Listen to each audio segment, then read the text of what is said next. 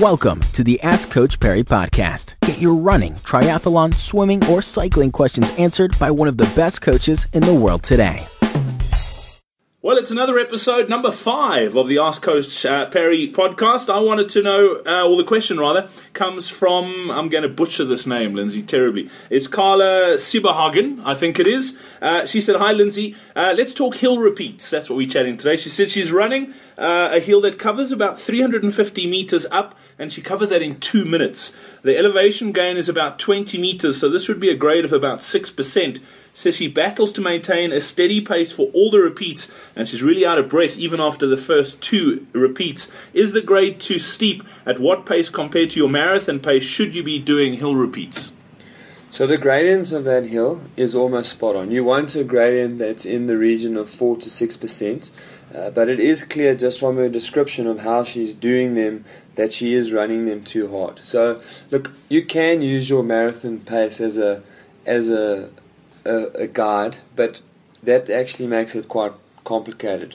What is much better is to take your 5k, your 5k best efforts, and then if you've got a Garmin, it makes it easy because then you can run that repeat at five to eight seconds per kilometer faster than your 5k pace. Now that is really fast, but it is by no means sprinting.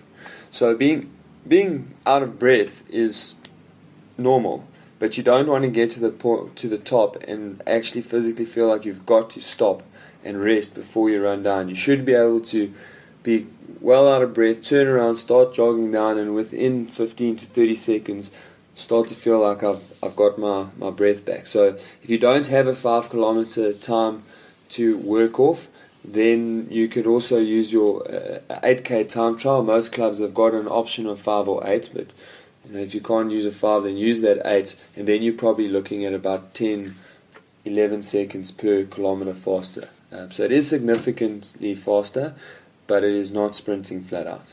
And uh, I mean, Lindsay, let, let's stay on that. I mean, you, you're a big one, especially for comrades, uh, more so hill training than, than, than speed training. Uh, I mean, let's just touch on why you why you say hill training as opposed to speed training.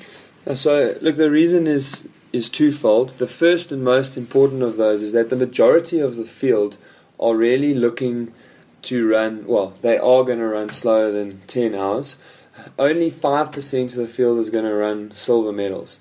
And even if we look at the slower silvers, to run a, a, a borderline silver, you need to be around about a three hour marathon, which is 4 minutes 15 a K. But to run the silver on race day, is over five minutes a k. So it's 50 seconds per kilometer slow. I mean, in terms of relative intensity, that is enormous. And that tells us that speed is not really the the make or break on Comrades Race Day. But we also know from speed that number one, it is the hardest session to recover from. Number two, it is your highest risk for acute muscle injury, especially if it's not done properly. So therefore, I just tell people the risk reward is not worth doing the speed work. But Comrades does have a lot of really long, difficult hills to run.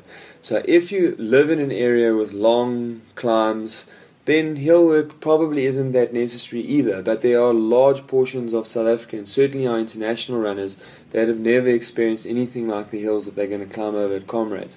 And so, therefore, most of my programs do have hill repeats so that they can make you strong for hills and also give you the confidence for the hills. Brilliant. Lindsay, thank you very much. Uh, we're back again tomorrow with another Ask Coach Parry podcast. Uh, get your questions in. Just go to askcoachparry.com. You can enter them there. You can also pop them onto Twitter as well.